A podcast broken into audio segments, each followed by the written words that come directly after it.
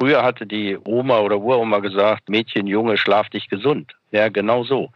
Nur gesunder, ausreichend langer Schlaf regeneriert das Immunsystem. Wenn ich den ganzen Tag eine sitzende Tätigkeit hatte, dann sollte, bevor ich Instagram und Co. bediene, oberstes Gebot sein, ich gehe nochmal mit dem Hund spazieren oder ich gehe selber einfach nochmal raus oder ich mache irgendwas Leichtes. Bewegung gehört dazu. Wenn man sich am Tag nicht bewegt hat, schläft man abend automatisch schlechter.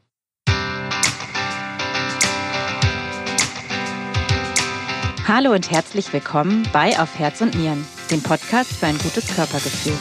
Wir sind Andrea Bannert, Leiterin der Online-Redaktion von fokusarztsuche.de und Mikrobiologin und Eva Maria Vogel, Gesundheitsredakteurin bei Fokus Gesundheit. Wir sind Ursachenforscherinnen, wenn es darum geht, warum sich in bestimmten Situationen Herz, Kopf, Darm, Haut und Co. mit seltsamen Reaktionen melden. Und wir wollen herausfinden, wie wir uns in unserem Körper immer noch ein Stückchen wohler fühlen können. In unserem heutigen Podcast widmen wir uns einem Thema, das uns alle betrifft. Es geht um den Schlaf und darum, wie wir erholt in den Tag starten. Die meisten von euch werden es gut kennen, wie es sich anfühlt, wenn man mal eine Nacht weniger gut geschlafen hat und am nächsten Tag in den Seilen hängt. Schlafen ist ja auch enorm wichtig, weil in der Nacht Aufräumarbeiten im Gehirn vonstatten gehen und unser Gehirn erlebt es, verarbeitet, entscheidet, was gespeichert werden soll und was nicht. Doch was passiert eigentlich, wenn man über längere Zeit nicht so gut schläft? Wird man dann krank und wie erkenne ich, ab wann es kritisch wird? Wir haben deshalb heute einen der Spitzenforscher auf dem Gebiet des erholsamen Schlafes eingeladen und wollen ihn gleich zu allen Lifehacks befragen. Herzlich willkommen. Hier ist der Leiter des interdisziplinären Schlafmedizinischen Zentrums an der Charité in Berlin. Hier ist Ingo Vize. Hallo. Hallo, schönen guten Tag.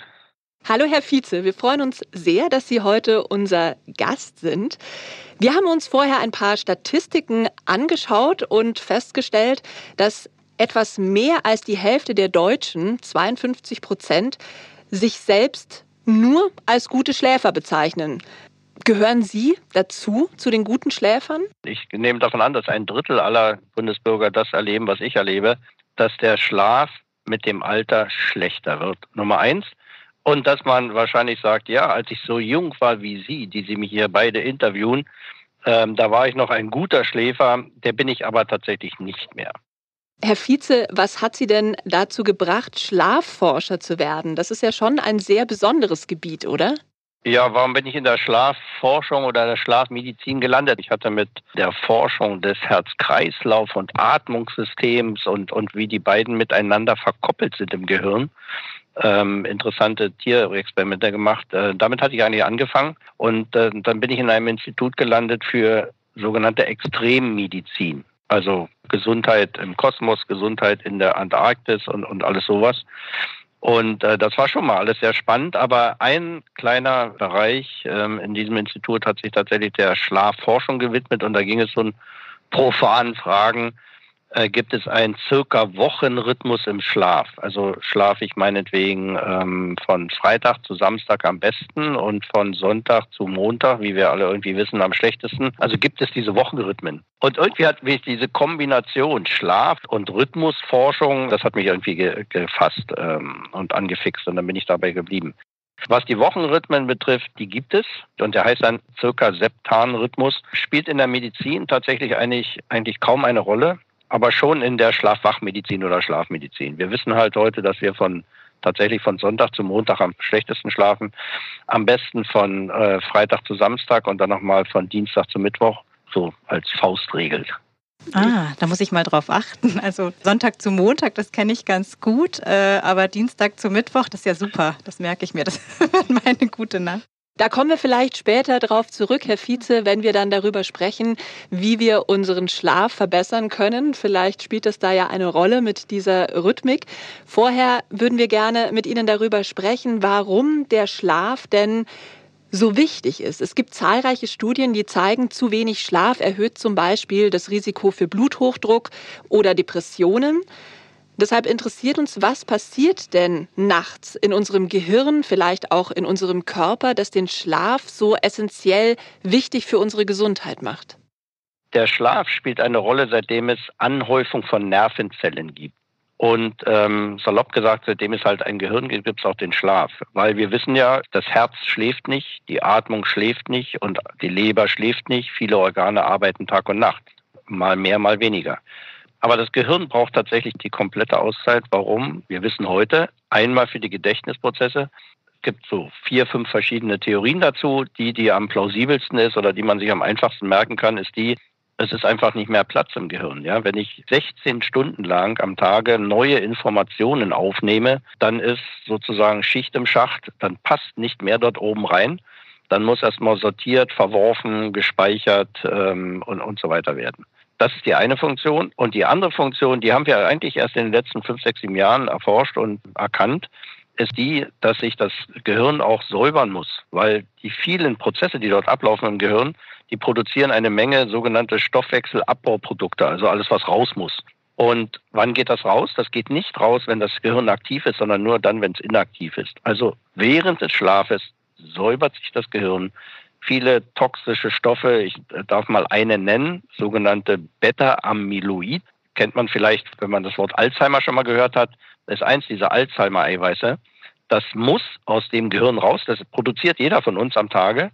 Und äh, dieses Raus aus dem Gehirn passiert nur nachts. Und wenn man nachts nicht schläft, dann geht das Zeug nicht raus. Und wenn man dauerhaft nicht schläft, läuft man Gefahr, tatsächlich auch Demenz oder Alzheimer zu bekommen. Das wissen wir heute. Also die wesentlichen Funktionen, Gedächtnis und Säuberung des Gehirns, das hat uns den Schlaf gebracht. Was mich dann noch interessieren würde, Herr Vize, der Zusammenhang mit Erkrankungen, die direkt mit dem Gehirn in Verbindung stehen, der ist mir total klar durch diese Säuberungsprozesse. Aber es gibt ja, ja zum Beispiel auch Erkrankungen wie jetzt die Herz-Kreislauf-Erkrankungen, also Studien, die zeigen zum Beispiel Bluthochdruck ähm, ist ein Thema, wenn man lange nicht gut schläft. Wie ist denn da der Zusammenhang? Ist der verstanden, wie das dann mit dem geringeren Schlaf zusammenhängt? Wenn man so die Wissenschaft der letzten Jahrzehnte sich anschaut, dann wird man sagen, ja, vor 30 Jahren wussten wir, schlechter Schlaf ist schlecht für das Herz-Kreislauf-System. Heute sagen wir, schlechter Schlaf ist sogar schlecht für die Augen oder schlechter Schlaf ist schlecht für die Haut und was alles noch dazu kommt. Eigentlich braucht tatsächlich jedes Organsystem irgendwie den Schlaf. Und das Herz-Kreislauf-System, wenn wir gerade davon sprechen, das lebt ja auch davon, dass nachts der Puls tatsächlich um 10 pro Minute ähm, weniger schlägt oder dass die Atmung langsamer ist und dass der Blutdruck nachts abfällt. Das macht er ja bei jedem gesunden Schläfer. Wenn das aber nicht passiert, weil der Schlaf schlecht ist. Also der Blutdruck fällt nicht ab, der Puls fällt nicht ab. Dann läuft das Herz on top durch die Nacht. Das ist Belastung für das Herz-Kreislauf-System. Natürlich macht eine schlechte Nacht nichts mit dem Herz-Kreislauf-System. Die Frage ist, wie viele Nächte kann man ähm, das Herz-Kreislauf-System in der Art stressen durch schlechten Schlaf, bevor es ungesund wird? Und da ähm, sagt die Wissenschaft bisher, gibt noch nicht allzu viele Untersuchungen dazu, dass ähm, nach fünf Jahren zu schlechten zu kurzen oder kurzen und schlechten Schlafes. Das Risiko steigt ähm, für Herz-Kreislauf-Erkrankungen. Herz-Kreislauf-Erkrankungen sind tatsächlich die Folge Nummer eins, auch übrigens eine der wesentlichen Ursachen für eine verkürzte Lebenserwartung bei schlechtem Schlaf die, die zu erwähnen ist, also Folge Nummer eins. Andere Folgen sind ähm, die auf den zum Beispiel Metabolismus, also ähm, schlechter Schlaf provoziert auch Zucker. Das hat was mit der Insulinresistenz zu tun, also wie gut oder schlecht oder sensitiv dieses Hormon Insulin funktioniert. Wenn man dauerhaft schlechter schläft, verliert es nämlich seine Funktion, also es wird nicht mehr so effektiv. Deswegen läuft man Gefahr, Zucker zu bekommen. Und als letztes noch genannt äh, das Immunsystem. Wenn ich dauerhaft schlecht schlafe, stresse ich mein Immunsystem in der Nacht. Nur im Schlaf erholt sich das Immunsystem. Jetzt sind wir ja in der Corona-Zeit, äh, deswegen ist das wichtig zu erwähnen. Salopp gesagt haben wir früher gesagt, schlechter Schlaf macht Schnupfen. Und jetzt gibt es ja nicht nur Schnupfen, sondern es gibt auch noch eine Grippe und es gibt auch noch Corona. Also ein Virus, ein Bakterium oder auch ein Parasit und übrigens auch eine Krebszelle, ja, hat es sehr, sehr einfach im Körper, wenn man schlecht schläft, weil dann das Immunsystem down reguliert wird, also nicht mehr gut funktioniert. Früher hatte die Oma oder Uroma gesagt, Mädchen, Junge, schlaf dich gesund. Ja, genau so. Äh, nur gesunder, ausreichend langer Schlaf regeneriert das Immunsystem derart gut, dass man am nächsten Tag gefeit ist gegen all diese Widrigkeiten, die ich gerade genannt habe.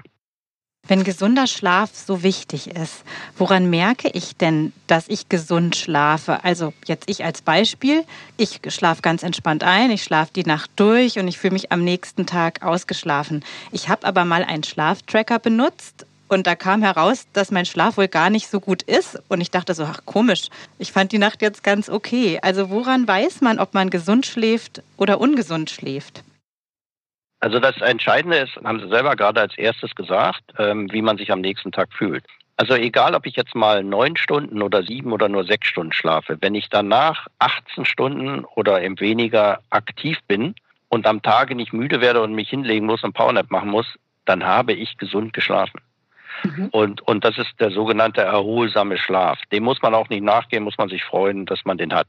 Das einzige Aber ist, es behaupten immer wieder Menschen, ich brauche jede Nacht nur vier, fünf Stunden Schlaf und fühle mich dann heruntergerechnet 18, 19, 20 Stunden äh, fit am Tage.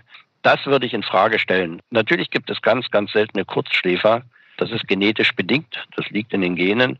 Aber die sind so selten, dass ich ihn selber gar nicht aus meiner Karriere, ich mache das über 30 Jahre, ich kenne, ich glaube, ein oder zwei Kurzschläfer sind mir mal ähm, über den Weg gelaufen, mehr aber nicht. Weil das wollte ich eigentlich sagen. Es wird ungesund, das weiß die Wissenschaft heute, wenn man kürzer als sechs Stunden schläft. Also, erholt sein am nächsten Morgen ist ein Kriterium für guten Schlaf. Und das zweite Kriterium ist, man sollte sechs Stunden netto geschlafen haben. Die große Frage, Herr Vize, lautet nun natürlich, was kann ich tun, um nachts besser zu schlafen? Also ich bin nochmal sehr beeindruckt, auch wenn ich schon wusste, wie wichtig Schlaf ist. Aber Sie haben nochmal einige Dinge genannt, die ich äh, noch nicht wusste. Eine Beobachtung, die ich an mir selber gemacht habe, obwohl ich mich grundsätzlich als sehr gute Schläferin bezeichnen würde, wenn am nächsten Tag irgendwas extrem Wichtiges ansteht und ich aufgeregt bin, kann es länger dauern, bis ich einschlafe. Früher habe ich mich darüber geärgert und bin dann erst recht nicht eingeschlafen. Aus Erfahrung weiß ich inzwischen, das bringt nichts und wenn ich es entspannt sehe, dann schlummere ich in der Regel dann doch weg. Mich würde interessieren, welche Rolle spielt denn die Psyche beim Einschlafen und für einen guten Schlaf? Wir wissen tatsächlich nicht genau, ähm, was, was da im Kopf abgeht. Ich sage Ihnen ein anderes Beispiel. Wenn man jungen Leuten sagt, heute Nacht darfst du ausschlafen, dann passiert das, was bei Ihnen übrigens genauso wie bei mir jeden Morgen passiert. Ähm, früh um 5 Uhr steigt Cortisol an, das Stresshormon, ne, das, was über den Tag uns begleitet. Sagt man den jungen Leuten, heute Nacht klingelt der Wecker um 5, dann steigt Cortisol interessanterweise eine Stunde eher an, nämlich um 4. Und weil Cortisol eine Stunde eher ansteigt, kommt es wahrscheinlich dazu, dass man dann automatisch vor dem Klingeln wach wird. Kennen ja viele, ne? Ich muss morgen früh um 4 Uhr raus, ausnahmsweise. Da klingelt der Wecker nicht um 4, sondern meistens ist man schon um 3 oder um halb 4 oder kurz vorher wach. Also es gibt diesen interessanten Link ja, zwischen Psyche, ich weiß etwas, ähm, und der Schlaf wird tatsächlich schlechter. Ganz genau kann man sich noch nicht erklären. Cortisol scheint eine Rolle dabei zu spielen. Und was Sie gesagt haben, äh, würde ich sagen, ja, Sie sind aus meiner Sicht noch eine gute Schläferin. Ich bei mir zum Beispiel, ich hatte ja gesagt, ich bin nicht mehr der beste Schläfer. Wenn ich am nächsten Morgen zeitig um vier oder um fünf raus muss, dann ist bei mir die Nacht tatsächlich eigentlich gelaufen. Theoretisch brauche ich mich gar nicht mehr hinlegen. Und ähm, bei mir ist das dann tatsächlich eher schon Zeichen für, für einen schlechten Schlaf. Und bei Ihnen würde ich sagen, naja, das ist noch eine normale Reaktion. Das ist noch keine Schlafstörung. Das ist total spannend, was Sie erzählen. Und ich muss auch äh, gerade daran denken, also im letzten Jahr war ich im Mutterschutz und zu Hause und konnte die Nächte auch nicht gut schlafen, weil ich wusste, dass mich mein Kind mehrmals die Nacht wecken wird. Wenn ich da mal dazwischenhaken darf, jetzt ausgenommen vom Stillen, aber wenn es einfach darum geht, äh, Sie haben ein kleines Kind und wissen, Sie müssen nachts immer auf halb acht sein und, und hören, wenn, wenn, wenn das Kind sich meldet, dann schlafen Sie tatsächlich schlecht. Wenn Sie aber wissen, heute Nacht kümmert sich mal mein Partner drum, ich kann schlafen, dann schlafen Sie tatsächlich deutlich besser. Ja, wir haben es versucht irgendwie haben wir beide nicht gut geschlafen, weder mein Partner und noch ich. Aber nicht schlimm. Äh, bei uns hat sich tatsächlich, ich habe auch das Gefühl, da sind einfach irgendwie auch beim Kind irgendwann hat das dann funktioniert und ähm, jetzt im zweiten Lebensjahr schläft der Bombe. Aber mein Mann und ich, wir sind jeden Tag wirklich dankbar dafür. Also wirklich, wir sagen es jeden Tag, wie dankbar wir dafür sind, weil wir diesen guten Schlaf brauchen. Ja, Sie haben äh, das Thema Stress angesprochen und auch schon ja das äh, Stichwort Corona gegeben. Was uns natürlich wahnsinnig interessieren würde, ist, ob sich seit dem Ausbruch der Corona-Pandemie der Schlaf verschlechtert hat oder sich eher verbessert hat durch Lockdowns. Ähm, die Leute haben ja kürzere Arbeitswege, könnten ja theoretisch länger schlafen und dann ähm, an den Computer gehen und den Tag starten. Wie hat sich das Schlafverhalten durch Corona verändert?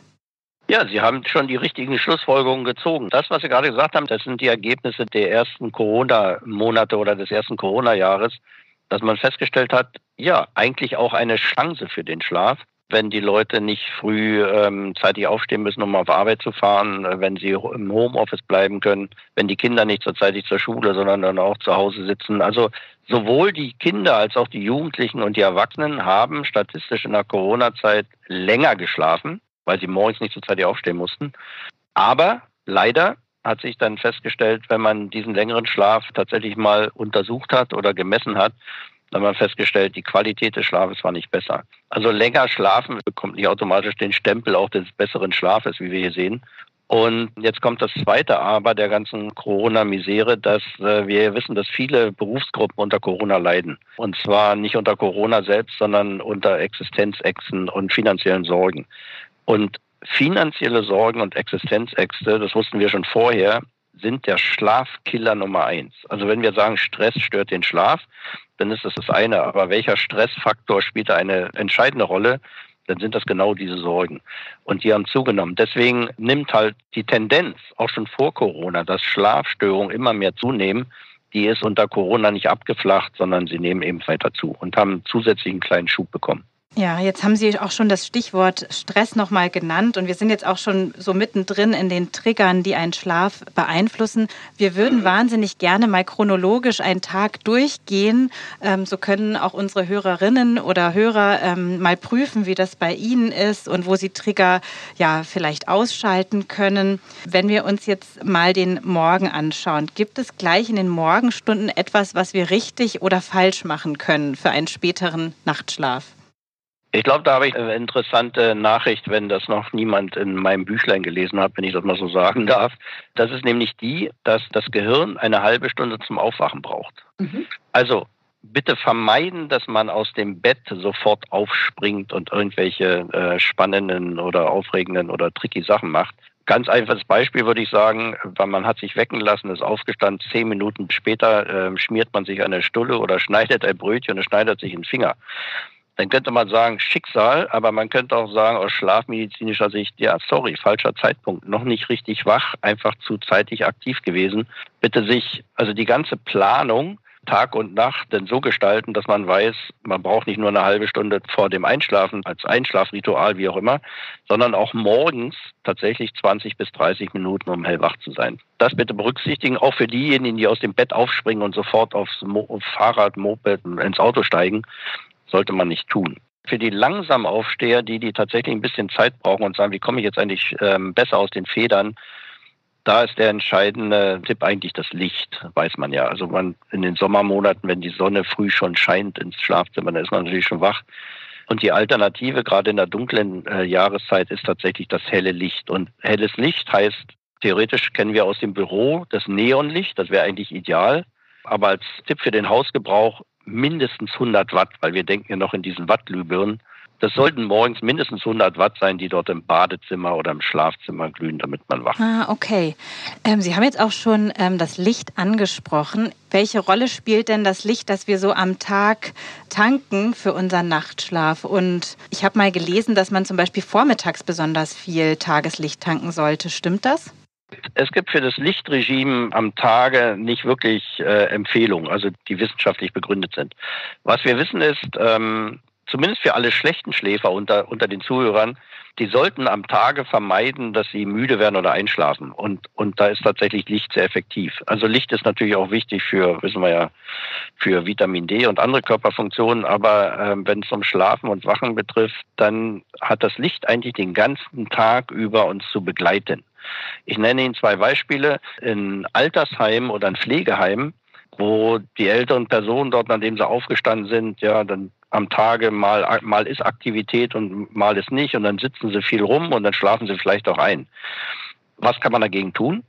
Helle Räume. Ja, also die Räumlichkeiten in solchen Einrichtungen sollten am Tage tatsächlich hell sein. Damit der Nachtschlaf gewährleistet ist und nicht am Tage geschlafen wird. Und ein zweites kurzes Beispiel äh, wird hier in der Charité praktiziert, gibt es zwei Betten in der Intensivmedizin. Da werden die beatmeten Patienten, die eigentlich gar nichts wahrnehmen, aber Licht und Dunkel ja noch wahrnehmen, die werden den ganzen Tag über illuminiert mit Licht und in der Nacht ist dunkel. Und der Sinn der Sache ist, den 24-Stunden-Rhythmus aufrechtzuerhalten. Am Tage ist, am Tag ist es am Tag mit hell und in der Nacht ist es dunkel zum Schlafen.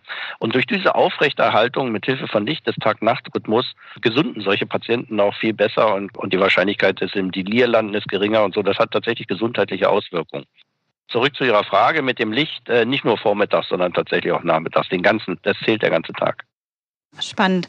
Den Trick wende ich übrigens auch bei meinem Sohn an. Also mit dem gehe ich auch mal wahnsinnig viel raus, weil dann einfach der Nachtschlaf besser wird. Ja, aber wenn wir jetzt zurück zu uns äh, kehren, ähm, wie ist das denn eigentlich mit den Kaffees? Also ich bin zum Beispiel ein wahnsinniger Kaffee-Junkie. Wie viele Kaffees am Tag sind okay und ähm, bis wie viel Uhr äh, sollte man seinen letzten Kaffee getrunken haben? Ein sehr spannendes Thema, weil ich merke, Kaffee äh, hat mittlerweile auch Platz in den hoch, in hochdotierten wissenschaftlichen Journalen, gibt es sehr viele Kaffeeforschung. Zusammengefasst äh, zwei, drei Sachen. Das eine ist, Sie dürfen gern Kaffee-Junkie sein, aber nicht mehr als 5000 Kaffee am Tag. Ab dann könnte es ungesund werden. Bis fünf ist okay. Und was Schlafen und Wachen betrifft, äh, bitte kein Kaffee mehr für alle die, die gelegentlich Probleme haben, nachts einzuschlafen, kein Kaffee mehr nach 17 Uhr. Kaffee wirkt nach circa 20 Minuten der Einnahme. Übrigens der Klassiker, ich bin müde am Tage, denke, ich mache mich jetzt wach mit einer schönen heißen Tasse Kaffee. Sobald ich diese Tasse getrunken habe, wäre ich noch müder und, und laufe Gefahr, in so einen Powernap zu kommen. Das hat einfach mit dem warmen Getränk zu tun. Koffein selber, wie gesagt, wirkt erst nach 20 Minuten, das sollte man wissen, und kann bis zu vier bis sieben Stunden wirken. Kann, muss nicht. Das heißt, wenn ich um 17 Uhr meinen letzten Kaffee trinke, plus 7 wäre 24 Uhr, dann könnte sein, ich habe bis 24 Uhr noch Restkoffein im Blut. Das wird die meisten nicht stören, aber den sensiblen Schläfer schon. Deswegen auf den spätabendlichen Konsum achten. Jeder, der nach dem Essen im schönen Restaurant noch ein Espresso trinken kann und damit überhaupt kein Problem hat und gut schlafen kann, der darf das gern weiter genießen. Ach, sehr schön. Ja, was mich auch noch interessieren würde, ist, welchen Einfluss die Mittagsschläfchen haben. Also Sie haben ja auch eine Menge dazu geforscht. Ähm, Sie haben mal in einer Studie Balletttänzerin des Berliner Staatsballetts, ähm, Sie haben die Tänzerin mit Schlaftrackern versehen und die Tänzerin Mittagsschläfchen halten lassen. Was haben Sie denn dabei herausgefunden und für wen sind diese sogenannten Naps vorteilhaft und welche Regeln sollte man da beachten? Das ist ein schönes Beispiel mit den Ballerinis, äh, Balletttänzern und Tänzern aus dem Staatsballett, die dort mitgemacht haben. Das war eine relativ große Gruppe, die für drei Monate relativ lang so einen Schlafträger äh, getragen haben. Das war vor dem Beginn eines neuen Stückes, vor einer Premiere. Und das sind junge Leute, die eigentlich gesunde Schläfer sind. Und dann hat sich festgestellt, Sie schlafen alle zu kurz und sie schlafen auch qualitativ schlecht. Oder nicht qualitativ, sondern was die Schlafeffizienz betrifft, also das Verhältnis zwischen Netto-Schlafzeit und Bettliegezeit, die war, die war zu kurz, die Netto-Schlafzeit. So, was war die Schlussfolgerung? Haben dann die Tänzer natürlich und die Tänzerin gefragt, ja, liebe Forscher, jetzt habt ihr herausgegeben, wir schlafen schlecht, was machen wir da draus? Und dann kam die Idee, naja, ähm, dann haben wir auch gefragt, was macht ihr denn, wenn ihr so schlecht schläft, wenn ihr am Tage müde werdet? Und dann war eine der Antworten zum Beispiel, ja, dann sitze ich im Schneidersitz auf dem Parkett und versuche mich kurz zu entspannen oder vielleicht nicke ich auch mal ein, also in einer Trainingshalle. Und dann ist die Idee gewachsen, einen Ruheraum hinzustellen. Und das Schöne ist, der wird tatsächlich seit Jahren genutzt. Also wenn ich so schlecht oder kurz schlafe und am nächsten Tag ja wieder fit sein muss, dann muss ich sehen, wie kann ich am nächsten Tag zum Beispiel zwischen den Trainingspausen, ähm, wenn ich mich erholen will, ein Powernap einbauen oder und, und oder wo kann ich mich überhaupt kurz hinlegen oder im Halbsitzen kurz einnicken. Und diese Gelegenheit ist jetzt gegeben und die wird auch genutzt. Äh, die Regel ist folgende: Man kann Powernappen oder Nicken am Tage eigentlich nicht lernen, muss man auch nicht als gesunder Schläfer, sondern es geht darum, wenn ich am Tage den ganzen Tag vorm Computer sitze und ich merke zwischendurch, dass mir die Augen zufallen aber es ist mir peinlich, weil nebenan sitzt die Arbeitskollegin oder Arbeitskollege, der könnte ja sehen, dass ich hier müde bin oder einschlafen möchte. Nein, im Gegenteil. Es darf nicht peinlich sein, sondern wenn die Augen zufallen, dann genau in diesem Moment zulassen. Man wird ja automatisch nach fünf, zehn Minuten wieder wach, fünf bis zehn Minuten, weil keine Ahnung, Arm eingeschlafen oder der Nacken wehtut. Aber diese fünf bis zehn oder 15 Minuten äh, Powernap, die reichen vollkommen aus, um die nächsten drei, vier Stunden wieder fit zu sein. Es wäre ein Fehler, wenn man müde ist oder müde wird oder schläfrig vor dem Computer, jetzt zu sagen, naja, jetzt tatsächlich suche ich mir mal eine Ecke, wo ich mich hinsetzen kann. Wenn ich aber 15 Minuten oder 20 Minuten brauche, um die Ecke zu suchen, ähm, wo ich mich hinsetzen kann, dann bin ich im Zweifelsfall dort angelangt und bin, bin schon nicht mehr müde. Und wie entgeht man der Gefahr, dass man jetzt nicht in den Tiefschlaf fällt? Na, die Gefahr, nicht in Tiefschlaf zu fallen, die gibt es eben nur, dass man sitzen bleibt. Ne? Oder also den, den Kopf auf die Tastatur oder den Kopf nach hinten an die Lehne. Wenn man sich hinlegt, dann muss man Wecker stellen. Also auch am Tage kann es passieren, dass so nach 30, 40, 45 Minuten der erste Tiefschlaf kommt und den sollte man nicht erreichen, weil wenn man aus dem Tiefschlaf geweckt wird, dann dauert es eine ganze Weile, ehe man wieder fit ist. Ja. Ähm, wenn wir uns jetzt die Abendstunden angucken, wird es für viele wahrscheinlich äh, richtig interessant. Also viele Menschen kommen ja von der Arbeit nach Hause und setzen sich erstmal aufs Sofa, daddeln auf dem Handy, gucken durch Instagram. Ich kenne das auch zu gut. Ähm, ja, welchen Einfluss hat denn der abendliche Medienkonsum auf unser Schlafverhalten? Wenn ich den ganzen Tag eine sitzende Tätigkeit hatte, dann sollte, bevor ich Instagram und Co. bediene, ähm, oberstes Gebot sein, ich gehe nochmal mit dem Hund spazieren oder ich gehe selber einfach nochmal raus oder ich mache irgendwas Leichtes, äh, Walking oder, oder zu Hause ein bisschen Yoga. Bewegung gehört dazu. Wenn man sich am Tag nicht bewegt hat, schläft man abend automatisch schlechter.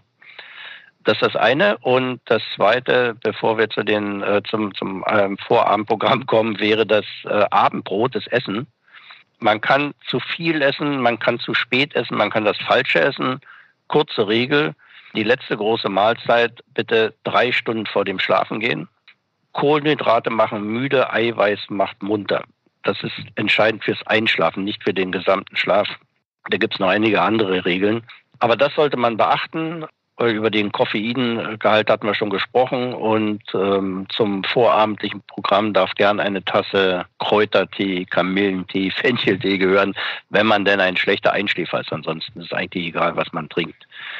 Und jetzt zu den sonstigen Aktivitäten. Man kann gern als Erwachsener bis eine Stunde vor dem Schlafengehen online sein, äh, noch irgendwie Homeoffice machen, wichtige Dinge klären, die Liste für den nächsten Tag schreiben und alles abarbeiten, was man den Tag über nicht geschafft hat.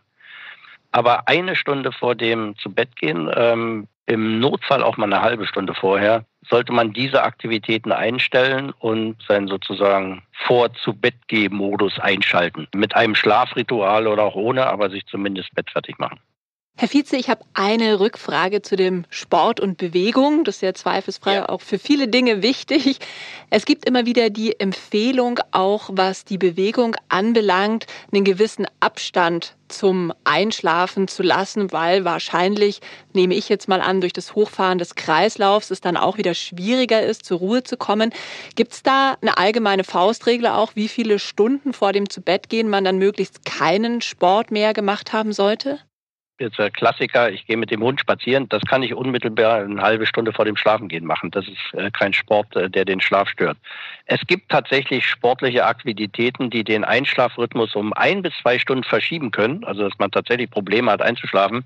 Äh, aber da sprechen wir von, von Auspowern. Also der, der spätabendliche Hallenfußball oder Squash oder so, nicht nur Joggen, sondern tatsächlich Rennen das sollte man meiden, wenn man Probleme hat beim Einschlafen, äh, mindestens drei, vier Stunden vor dem zu Bett gehen. Also wenn ich um 22 Uhr ins Bett gehe, dann sollte ich nach 18 Uhr sozusagen den Hochleistungssport nicht mehr betreiben. Und eine zweite Rückfrage hätte ich, Herr Fiete, zum Medienkonsum. Es gibt immer wieder diese Empfehlung der Blaulichtfilter, die man zum Beispiel fürs Handy verwenden kann, auch für den Rechner verwenden kann.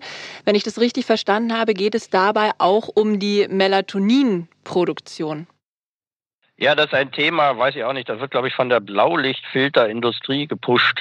Und, und die Leute kaufen sich das auch alle. Es gibt eine Studie aus Boston, aus den USA, ähm, aus einem chronobiologischen Zentrum, die nachgewiesen hat, dass die PET-Nutzung vor dem Schlafen, also nicht jetzt Handy, sondern es war schon ein größerer Bildschirm, ähm, Einfluss kam, haben kann auf den Schlaf. Man muss aber Folgendes wissen. Je näher ich das äh, Medium, sei es jetzt ein, ein Pad oder sei es ein Smartphone, an die Augen halte, desto höher die Wahrscheinlichkeit, dass es einen Einfluss hat. letztendlich ist es so, wenn ich 30, 40 Zentimeter vor meinen Augen den Bildschirm habe, dann hat er im Wesentlichen keinen großen Einfluss auf den Schlaf. Weil das Licht, was dort rauskommt, das streut in alle Richtungen, da kommt nur ganz wenig an der Netzhaut an. Das ist schon wichtig zu vermitteln. Und schon gar nicht der, der Screen, der, keine Ahnung, der einen Meter oder mehrere Meter weg vom Bett ist. Der hat überhaupt keinen Einfluss. Was zusätzlich zu dem Screen eher einen Einfluss hat, also wenn ich kurzsichtig bin und, und, und mir das Ganze sehr nah vor die Augen halten muss, dann sollte ich mir so einen Filter einbauen. Ja, das macht Sinn. Aber ansonsten brauche ich das eigentlich nicht. Ähm, worauf man aber achten sollte, dass das, was man dort macht, nicht das Erregungssystem aktiviert. Ja? Also man kann ja ganz entspannt vielleicht noch irgendwelche Mails checken oder SMS äh, oder was auch immer oder Instagram da schauen. Aber sobald das Ganze aufregend wird, ähm, sollte man es sein lassen. Also dann vielleicht eher auf die Inhalte einfach schauen, die man sich äh, zu Gemüte führt. Korrekt, das ist ja wie, wenn wir sagen, einschlaffördernd ist eine schöne Tiersendung im TV oder wenn ich Radio höre und eine sonore Stimme kommentiert äh, irgendwelche Sachen, dann ist das auch sehr, sehr einschlaffördernd. Und das bestätigt das, was Sie sagen. Es kommt auf den Inhalt drauf an und, und nicht zu sehr auf die Form. Herr Vize, ein Renner unter den äh, frei Arzneimitteln ist ja auch das Schlafhormon Melatonin. Also das gibt es zum Beispiel als Spray fürs Kopfkissen. Es gibt Gummibärchen. Was halten Sie denn davon? Was darf ich da sagen? Also da darf ich den Zuhörern sagen, bitte lassen Sie Ihr Geld in der Tasche und holen Sie sowas nicht. Diese Verkaufsstrategie, die spiel, verspielt mit zwei Sachen. Das eine ist, ähm, dass natürlich das Thema Schlaf immer mehr Aufmerksamkeit bekommt. Wie kann ich besser schlafen, gesünder schlafen und so weiter. Und ähm, der zweite Aspekt ist, dass Melatonin das einzige schlaffördernde Mittel ist, was ein gutes Image hat. Warum auch immer, weiß ich jetzt nicht, aber gegen Melatonin hat irgendwie keiner was. Und jetzt komme ich ähm, zur, zu dem Fakt, warum man sich das eigentlich sparen kann. Melatonin ist ein schlafförderndes Hormon, ist aber ein sehr schwaches Hormon jeder Nachtschichtarbeiter, der von der Nachtschicht kommt, ob die Schwester ist ähm, oder, oder der Arzt, der legt sich am Tage hin und kann schlafen. Man hat null Melatonin. Also man braucht Melatonin nicht zum Schlafen.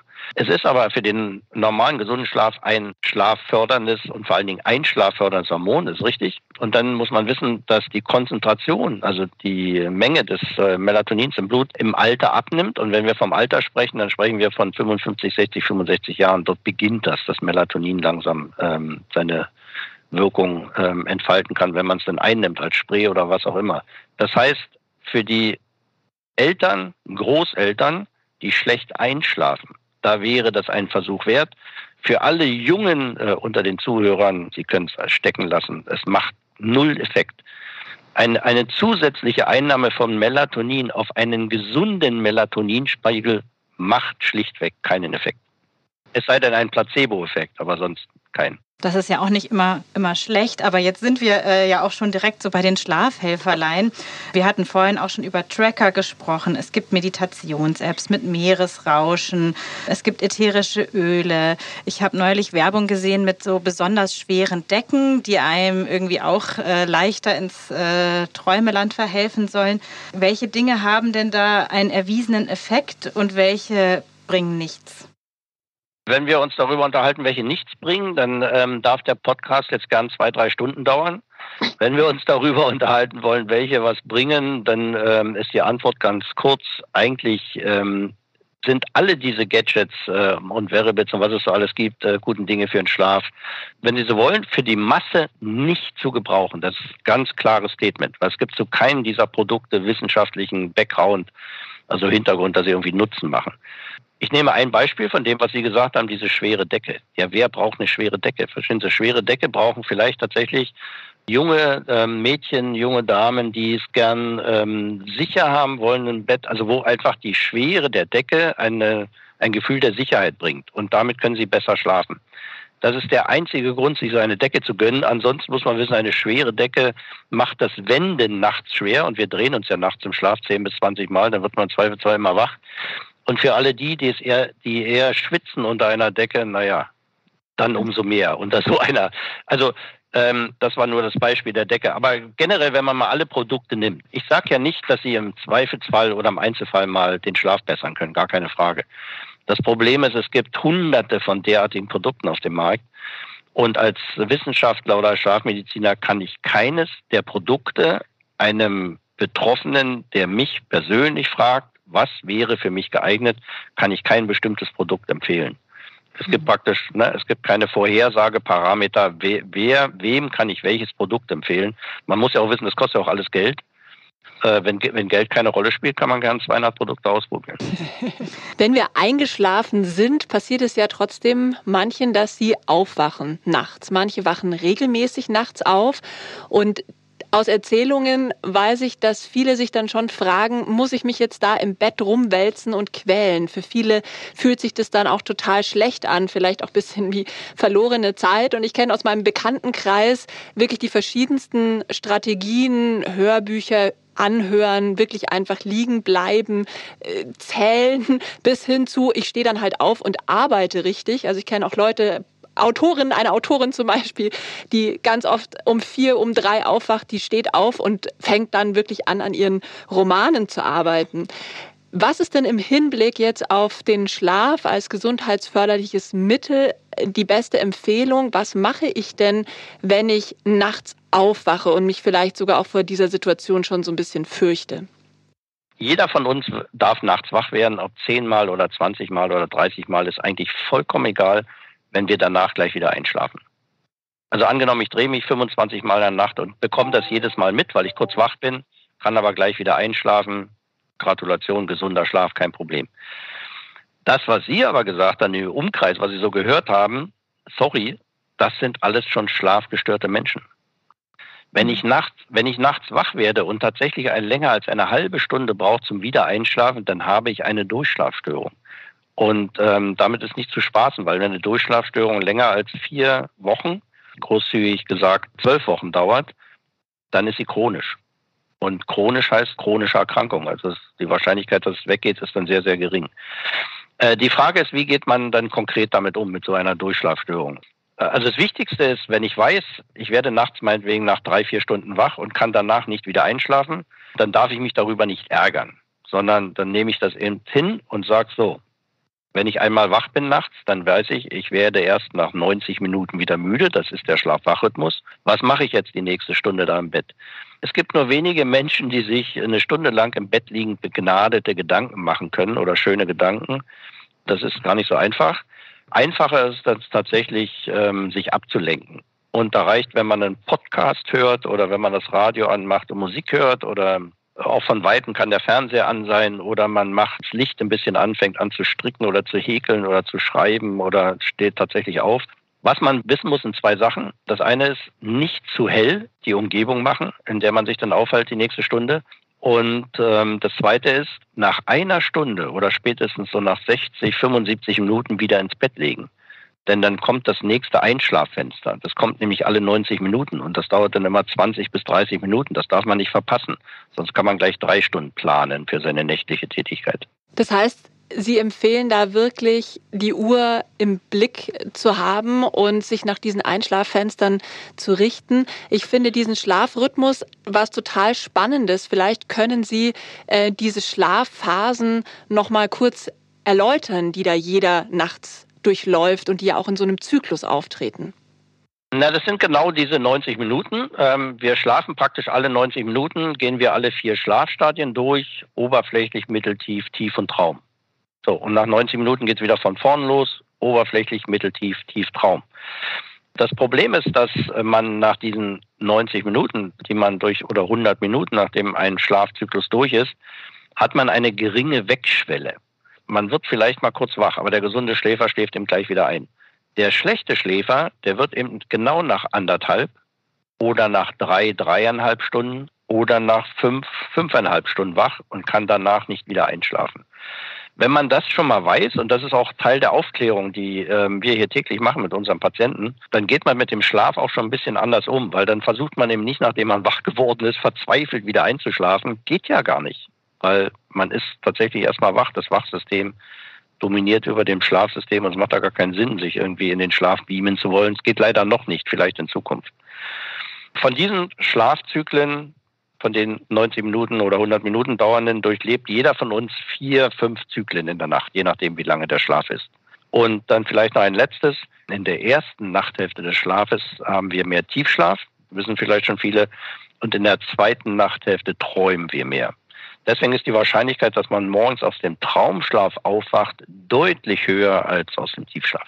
Ja, diese Schlafzyklen, die habe ich im ersten äh, Jahr des äh, Mama-Seins auch ganz gut kennengelernt, weil mein Kind wirklich immer nach einem Zyklus aufgewacht ist. Und dann mussten wir ihm immer helfen, wieder in den Schlaf zu finden.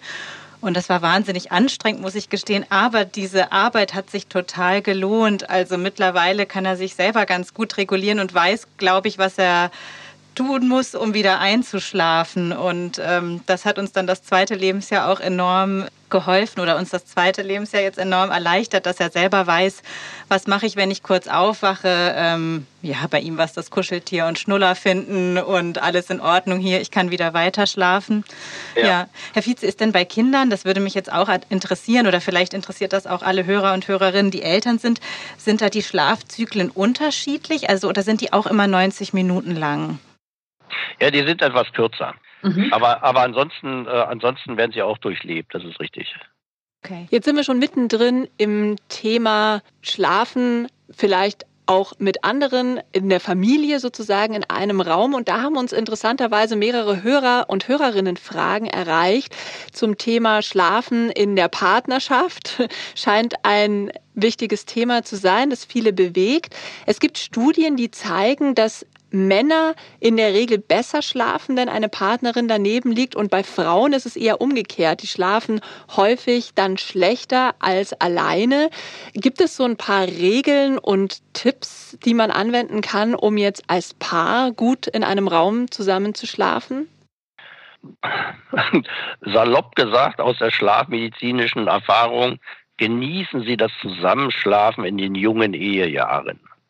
So. Ähm, da ist nämlich nachgewiesen, dass der Schlaf von jungen äh, Verheirateten ist tatsächlich besser als bei Singles. Aber das hält nicht so lange an. Das Problem ist, je länger das Zusammenschlafen dauert, desto höher die Wahrscheinlichkeit, ähm, dass Zusammenschlafen auch stresst oder nervt. Im späteren Alter ist es übrigens die Ursache, der Grund dafür, dass meinetwegen er schnarcht und sie, sie hört jedes Geräusch und schläft schlecht. Aber noch ein anderes ähm, Beispiel aus sozusagen keine Ahnung, ich weiß nicht mehr, wie die Studie aufgelegt war, aber sagen wir dann nach, nach zehn äh, Ehejahren oder 15 Ehejahren hat man mal Couples untersucht. Da hat man festgestellt, es beginnt dann irgendwann die Zeit, zum Anfang, wenn man jung verheiratet ist, schläft man vielleicht noch in einer Löffelchenstellung, kennen wir ja, ne, so, so, so verhakt ineinander. Und äh, nach 10, 15 Jahren hat man festgestellt, gibt es die Tendenz, und das ist ja unwillkürlich, dass beide Rücken an Rücken schlafen und nie mehr in dieser schönen sozusagen Löffelchenstellung, welche auch immer. Das äh, Lustige bei der Studie war, die haben sich sogar auf die linke Schulter gelegt, wenn das garantiert hat, dass, dass der, also der Mann hat sich auf die linke Schulter gelegt, wenn das garantiert hat, dass er jetzt mit dem Rücken zu seiner äh, Partnerin liegt, selbst wenn er Schmerzen in der Schulter hatte. also ja, also das scheint ein, ein irgendwie ein Urreflex zu sein, irgendwie seinen Schlaf zu schützen oder keine Ahnung was. Ich denke, das ist jetzt nicht kontra der Partnerin oder des Partners, sondern das, als Schlafmediziner würde ich ja sagen, nein, das ist irgendwie ein Reflex ähm, des Versuches, seinen Schlaf zu schützen. So ist es wahrscheinlich angenehmer oder dann doch qualitativ besser gibt es wenig Forschung zu, aber es ist nur ein Beispiel. Ja, ganz spannend ist ja auch äh, da das Stichwort Co-Sleeping. Das äh, liest man immer öfter und vor allem in Familienratgebern. Co-Sleeping bedeutet also, dass die ganze Familie zusammenschläft, in einem, am besten in einem Raum, am besten in einem Familienbett, Babys, Kinder, Mann, Hund, Katze, Maus. In vielen Kulturen ist das ähm, ja auch gang und gäbe. Also wir Deutschen sind da, glaube ich, auch ähm, ja, so Vorreiter darin, die Kinder ausgeeinzelt im Gitterbett äh, gleich nach der Geburt im eigenen eigenen Zimmer schlafen zu lassen. Was halten Sie denn von diesem Co-Sleeping, also alle Familienmitglieder in einem Bett? Äh, wie gut ist das für den Schlaf? Ja, was bringt das? Ein klares Statement zum, von mir, das haben Sie nämlich gerade äh, erwähnt, äh, alle in einem Bett. Nein, bitte nicht. Co-Sleeping ja, Co-Bed-Sharing nein.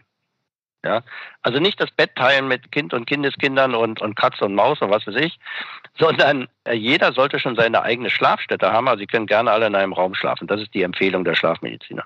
Herr Vize, wir haben in unserem Gespräch noch zwei Themen so ein bisschen angeteasert, auf die wir jetzt, denke ich, für unsere Hörer und Hörerinnen zurückkommen sollten. Das eine waren die Schlaftracker. Sie haben dann zwar zwischendrin gesagt, Finger davon weglassen.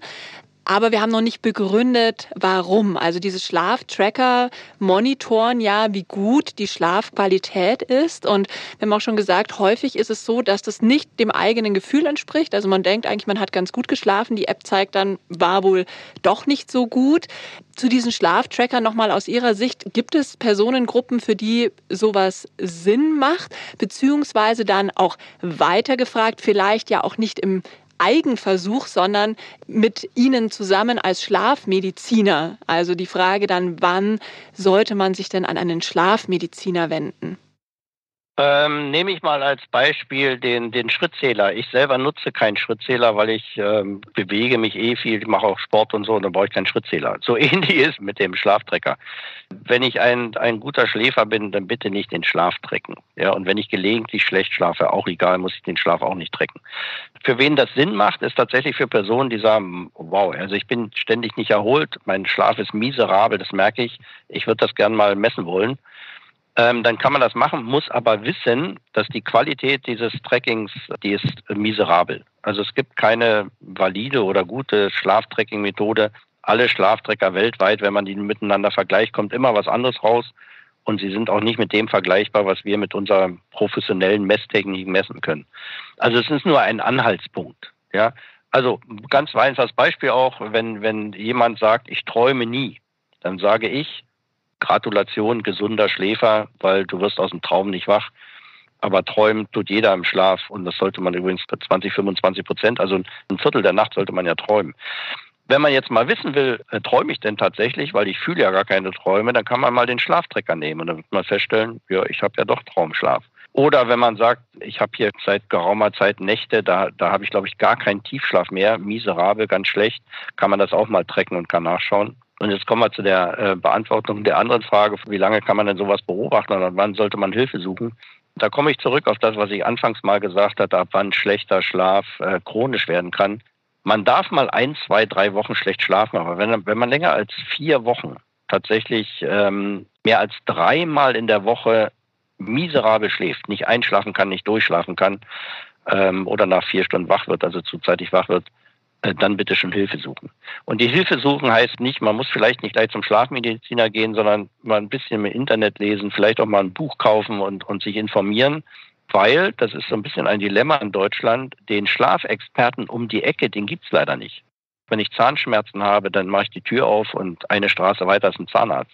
Suchen Sie mal in Ihrer Stadt, egal wo Sie wohnen in Deutschland, einen Schlafexperten. Den finden Sie schlichtweg nicht. Es gibt Schlaflabore, das ist was ganz anderes. Da wird der Schlaf gemessen bei Schlafstörungen und so weiter. Aber wenn man eben nur mal so einen ersten Tipp braucht, äh, wie ist das mit meinem Schlaf? Jetzt brauche ich Hilfe, professionelle Ja, Nein, wie soll, was soll ich managen? Diese Schlafmediziner fehlen leider so ein bisschen. Aber dennoch der Aufruf, bitte nicht unter einer Schlafstörung leiden, sondern ähm, dann doch Hilfe suchen. Das ist doch ähm, ein wunderbares Schlusswort. Ähm, ja, was wir heute so ein bisschen ausgeklammert haben, weil einfach die Zeit nicht gereicht hätte, sind natürlich die äh, Schlafstörungen. Wenn ihr als unsere Hörer und Hörerinnen ähm, da genaueres wissen wollt, äh, dann schreibt uns gerne eine E-Mail mit euren Fragen an podcast.fokus-gesundheit.de. Die Ratgeberbücher von Ihnen, Herr Professor Vize, die werden wir auch noch einmal in unseren Show Notes verlinken. Ja, ich bedanke mich bei Ihnen ganz herzlich oder wir bedanken uns bei Ihnen ganz herzlich für das äh, spannende Gespräch. Ich denke, wir haben mitgenommen, dass man eben gar nicht so äh, intensiv seinen Schlaf an sich optimieren sollte, sondern dass man sich vielleicht äh, lieber den Weg dahin anschaut, also den Weg der Entspannung. Und dafür kann man eine ganze Menge tun. Ich bedanke mich auch, Herr Vize. Vielen Dank, dass Sie unser Gast waren. Ja, vielen Dank und viel Erfolg mit Ihrem Format.